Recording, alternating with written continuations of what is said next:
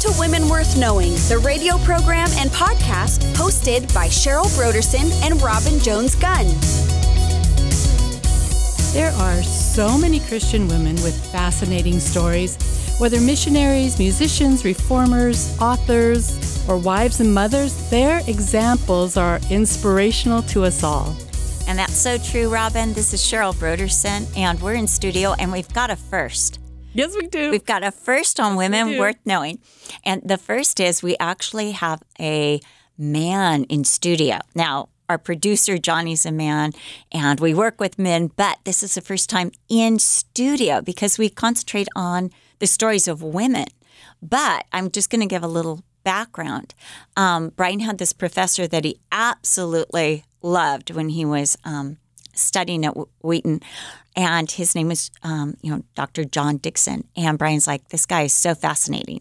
And then Brian started listening to this podcast called Undeceptions, and he kind of, you know, got me to listen to a few. And he just loved John Dickson, and John's specialty is early church history.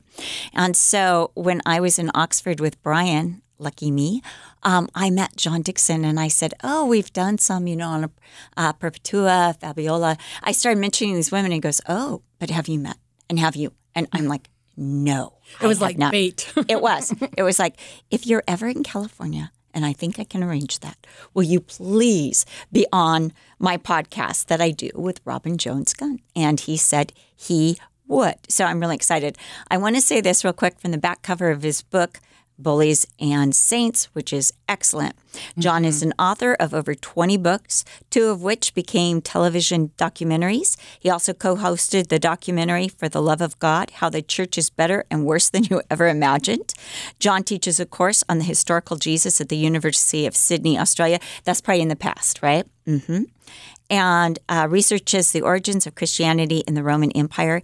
Um, he's right now at Wheaton College. Uh And what are you doing at Wheaton right now? I almost don't want to open my mouth. Oh, no, the you're so good. Well, we want to say here. Welcome. Yes, we were just yes. thrilled that you could worthy. Be here. and, it, and it's a weird accent as well. Oh, I so, forgot that, right. Uh, From Australia. I love that. Yeah. Right.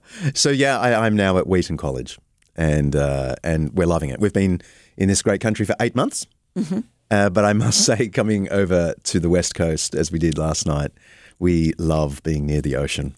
You know, feels th- like home. This is not usual weather mm-hmm. for uh, California either. We've had like just so many clouds. You know, usually we have, well, maybe have three cloudy days followed by like three days of brilliant sun with fluffy clouds. But this is unusual. We've had but a real the beach cold spell. Is still the beach. The, the beach, beach is still the beach. The beach. That's mm-hmm. true. Just looking out at it, and we went down there again this morning, really early, uh, for sunrise, and I don't know, it's just good for the soul. I hear you, Johnny. We lived in Maui for ten years, and so it just calls to you, come mm. back. It does. Mm-hmm. And even the sound of the crashing waves. Yes. Yep. It's so therapeutic. All right. So I want to talk to you about some of the um, women that have just been discovered, because this was something you were sharing with me, and I was absolutely fascinated. Well, I mean, the problem with history mm-hmm. is that it's hit and miss. It is. So what has survived and what ha- hasn't is, you know, it's it's flotsam and jetsam. Um And there's no doubt that m- most history is written by men, uh, particularly ancient history, mm. and it's mostly about men. That's right, yeah. So, y- you know, you thank your lucky stars, not that we thank our stars, but yes. uh, whenever there's anything that mentions a woman and gives us a little... So, so all of the evidence we have is tantalizing and, you know, lets the imagination run wild. But unfortunately, it's not like we have... a whole sermon from a woman in antiquity, right. or or a biography, know, or a right. real biography. Mm-hmm. We, you know, sometimes we get passing two or three paragraphs, mm. and perhaps my favorite um, is is a woman called Nuni that hardly anyone's ever heard of. She gets two or three paragraphs in two separate sources. Wow! Um, but if we go sort of right back to the early second century, so around one twelve, um, th- you know, this is just. A generation after the apostles, there's this other intriguing reference, and we don't know the names of these women, but Pliny the Younger is the governor of Bithynia and Pontus, to which Peter had written his letter, First Peter, um, about forty years earlier. And we have a letter from Pliny to the Emperor Trajan uh, outlining what he's doing to get rid of Christians. And Pliny, it's a gorgeous letter because Pliny doesn't know why he's inherited a policy of killing Christians. He's quite confused, but he's doing it because he's a good Roman. Uh, and they are obstinate. And he says, I can't make them uh, offer worship to your statue, O Emperor. You know, so obviously they deserve death. So he's been doing it. But he then says to the Emperor, there are so many of them that I'm worried I'm going to kill too many people, so I'm writing to you for advice. But what he says in the letter that is so intriguing is, I've tried to get to the bottom of Christianity. So I arrested two slave women whom they called deaconesses, mm. and I tortured them mm. oh. to extract the truth about Christianity. And all I found was a degenerate cult carried to extravagant lengths, where they wake up before dawn on a determined day and sing a hymn antiphonally, he literally says antiphonally in turn, mm. a hymn to Christ as God. Wow. And then he talks about his policy of, you know, mm-hmm. what he's going to do and so on, and how he's really confident he's going to be able to nip Christianity in the bud mm-hmm. and, we, and we'll be rid of it soon enough. Which is so funny, considering yes. what ended up happening. Well, right. we know what happened. Right, right. But my point is, we don't know these gorgeous, I want to say gorgeous mm. women That's right. who were arrested. I, I find myself thinking, why did the Roman governor think, oh, to get the mod- bottom of Christianity, you've got to get these two women? Mm. Why isn't there a reference to some priest that he arrested, a Christian mm-hmm. priest, mm-hmm. you know? Uh, why is it two slave women? And he actually gives their title. He calls them deaconesses. He has no idea what that means, but he's just heard that that's what they're called. Mm-hmm. So they're obviously some kind of leader, and they're leaders who were slaves. In that one line, you have the topsy-turvy nature of earliest Christianity, where a slave can be a leader of a community, and where there are women who are the repository of information wow. about the Christian faith. Mm-hmm. Um, again, what more can we say? Almost nothing. Right. But someone should write a book, looking at you, Robin. Someone should write a book, a novel about these two slave women. Let's give them names. Let's bring them to life and tell their story. I'm even thinking of Tessa. Uh, yes, Afshar. Yeah. Tessa Afshar, beautiful biblical um, novelist. Uh, that's what's so amazing there, too, is that the women were considered, what, a threat? So that's why he went to them? Or was it because they seemed to, as you said, have all the inside scoop? The he, women. It was clearly entrusted to the women. They were officials of the church. Wow. Yeah, he did. And, and regardless and, of their stature in society. Yes. In the kingdom of God, mm-hmm. as you said, upside down mm-hmm. kingdom there. And and it can't have been um, simply because they were low status. They were slaves, so I can torture them. Because he makes clear in the letter he has been executing Christians of every every rank mm. up to this point that he writes the letter. Mm. So he is not afraid to brutalize mm. highborn people who say they're Christians and won't worship the emperor's statue. Uh, but, you know, these two slave women, maybe they were really um, prominent in the cities. Maybe people blamed them for leading people mm. to Christ. Maybe yeah. they were like the ringleaders because, I mean, that was a very Roman thing to do, to round up ringleaders, destroy the ringleaders, and you can destroy the movement, mm-hmm. um, which doesn't quite happen with Christianity, but he didn't know that. Um, so maybe they were really vocal. Maybe they were having an influence across mm. Pontus and Bithynia. Mm. Um, and the fact that they're slave women doesn't necessarily mean that they were uneducated or anything like that, because, of course, in antiquity, um, slaves could be the most learned person in a household. Right. The slave could be actually the tutor who taught everyone Greek and Latin grammar and all the philosophers, but it was the slave whose job it was to teach the household, right? So um, they're not necessarily, uh, you know, I don't know illiterate what illiterate. Yeah, illiterate. I, I was going to use an Australianism that would make no sense here, but so they're not necessarily like the dummies. Yes. Um, uh, but but uh, obviously, as slaves, they they're not they're not highborn, um, and yet they represent. They represented Christianity to this Roman governor around the year one twelve. And I think you mentioned when we were talking to some women from, is it Sepphoris? It was there, a church. In Sepphoris? Sepphoris. Okay. See, you the, know how to say it. I just read it and like, I'll just try it. Yeah. I mean, Sepphoris was the capital, but are you referring to the inscriptions that have been found? Yes. Okay. So that's outside of Megiddo. Okay. Which is not far mm. from Sepphoris. Right. Um, yeah. I mean, this was an extraordinary find.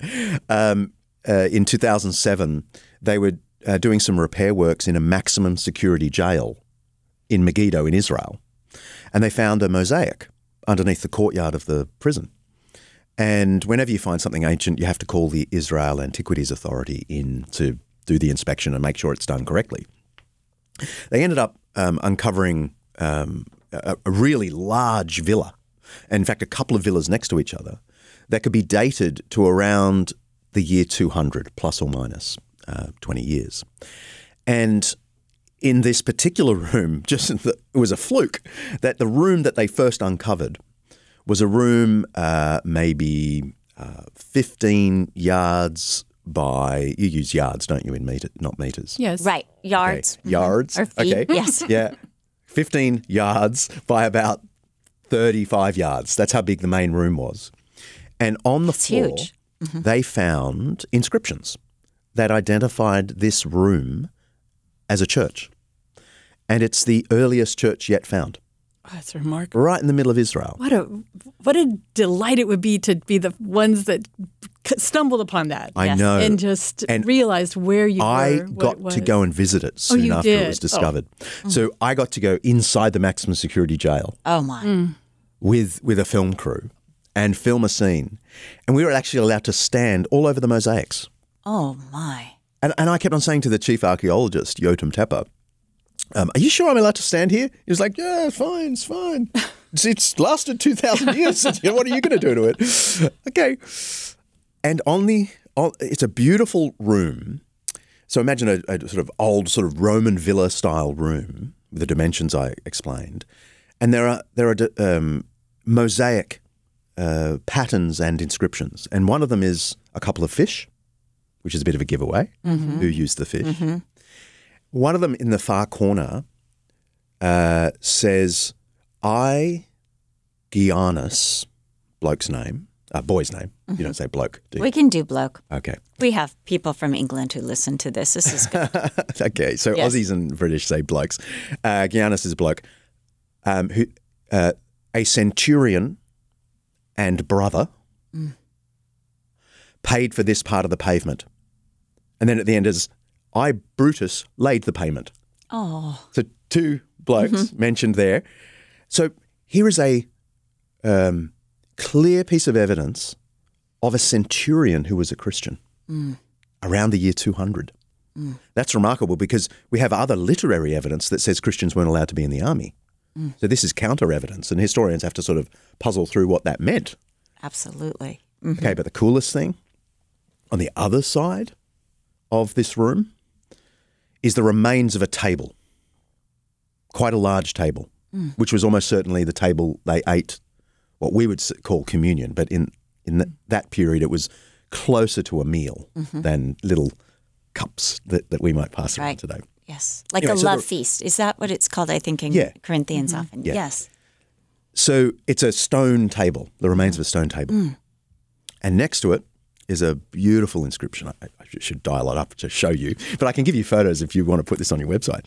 Love to. Um, and, and it's an inscription next to the table that says Akeptus, which is a girl's name. Akeptus, the lover of God, mm. oh, dedicates this table in honor of our God, Jesus Christ. Wow. Oh. Wow. Powerful. Wow. Written in Greek, obviously, mm-hmm. but an amazing reference to Jesus as God mm-hmm. from around wow. the year two hundred. Yes. Wow. And the words, our God, Jesus Christ, are overlined. Mm. In antiquity, you didn't underline something that was important. You overlined it. So in manuscripts, you, we often see overlining. Fascinating. Someone drawing a line. And in the mosaic inscription, they've actually overlined it. So this woman was the one who dedicated the table. Mm. So what does that mean? We know nothing about Akeptus mm-hmm. other than here she is on the floor of the earliest church. Mm. And just on the other side of the table is a, a simple mosaic that, that, that literally says, remember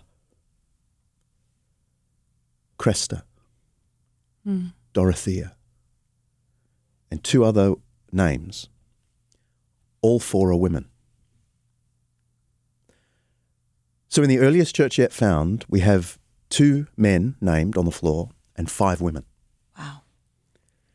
What? Why are we remembering these four women? Who was Akeptus?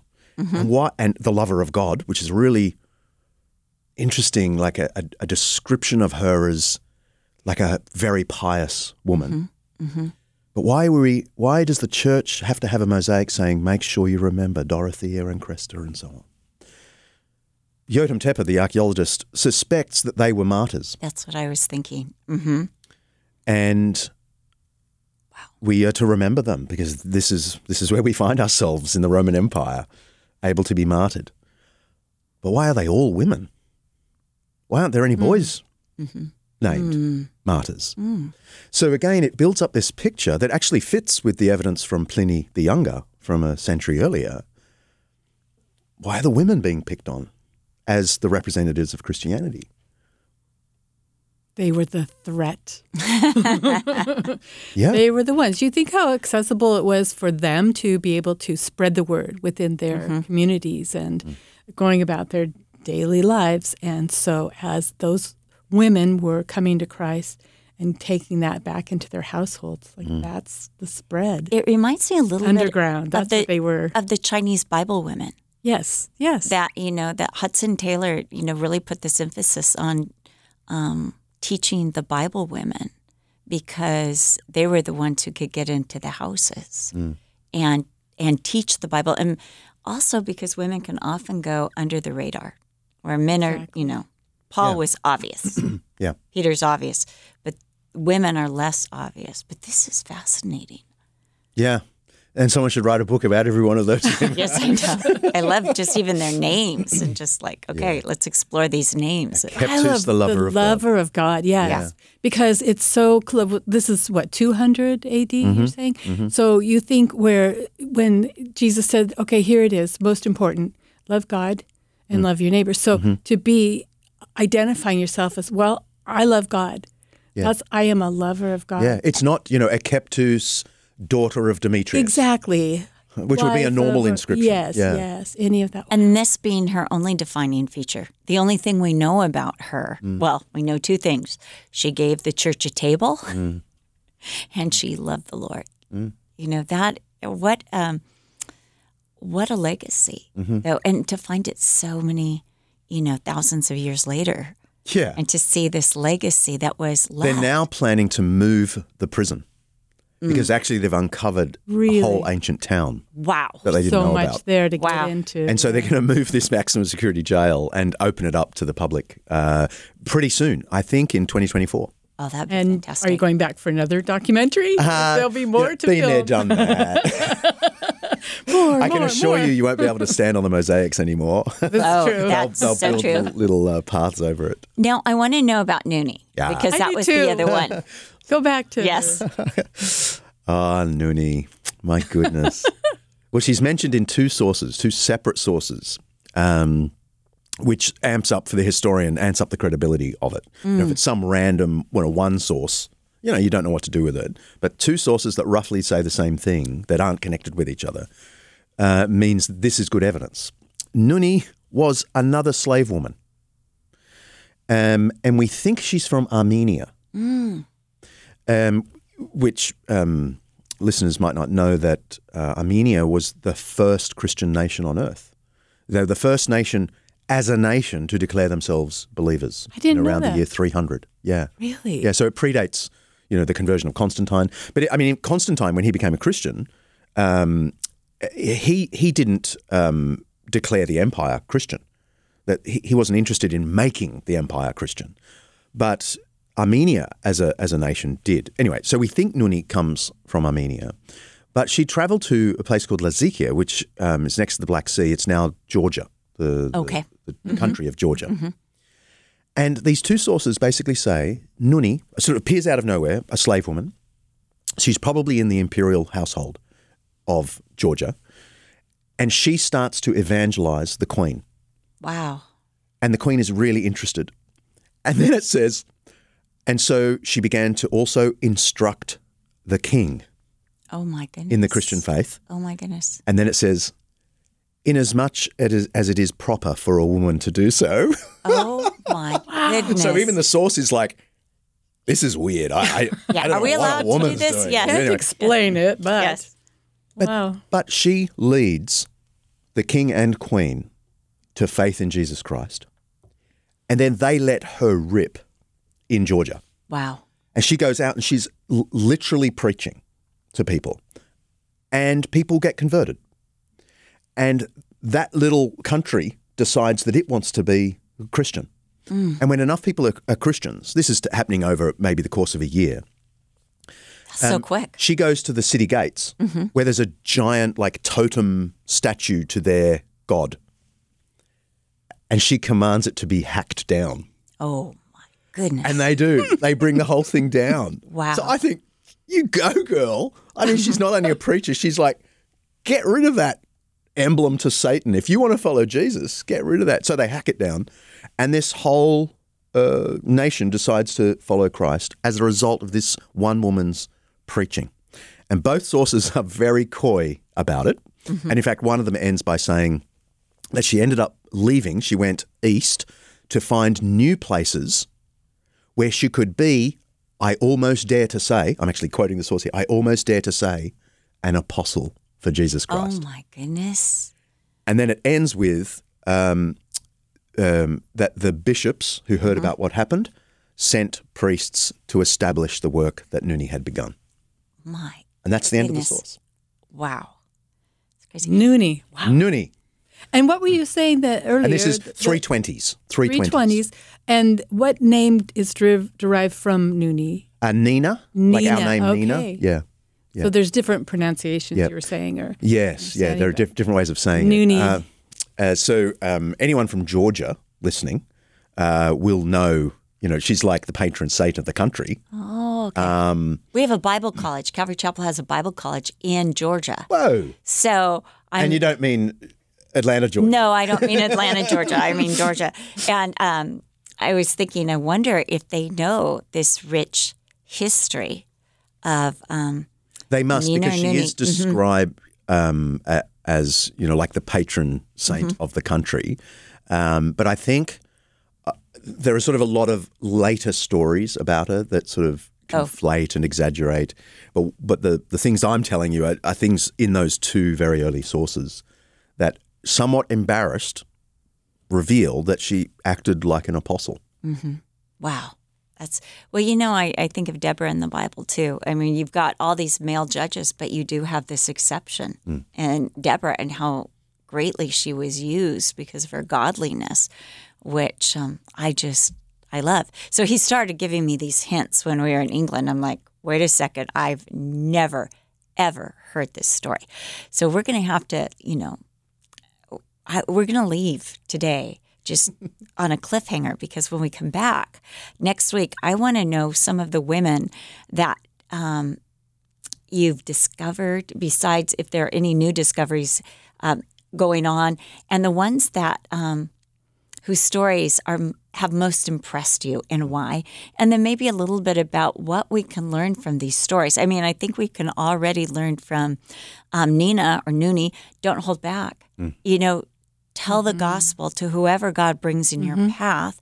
And we can learn from um, those women, um, be known as a lover of God. Yes. And know that, you know, the martyrs, remember them, these women who are willing to give their lives uh, for Jesus. I mean, just in that, and these two slave women, you know, never think you're too little yeah. or too unimportant to serve Jesus and to know um, the full gospel, the full story. You know, I... I, I taught Bible college, and I had these girls go, well, what can I do with this? It's like, you can do everything with the gospel. This is your life. You want to grow in it and know it. So, John, thank you, and until next week. Pleasure. Okay. Looking forward to it.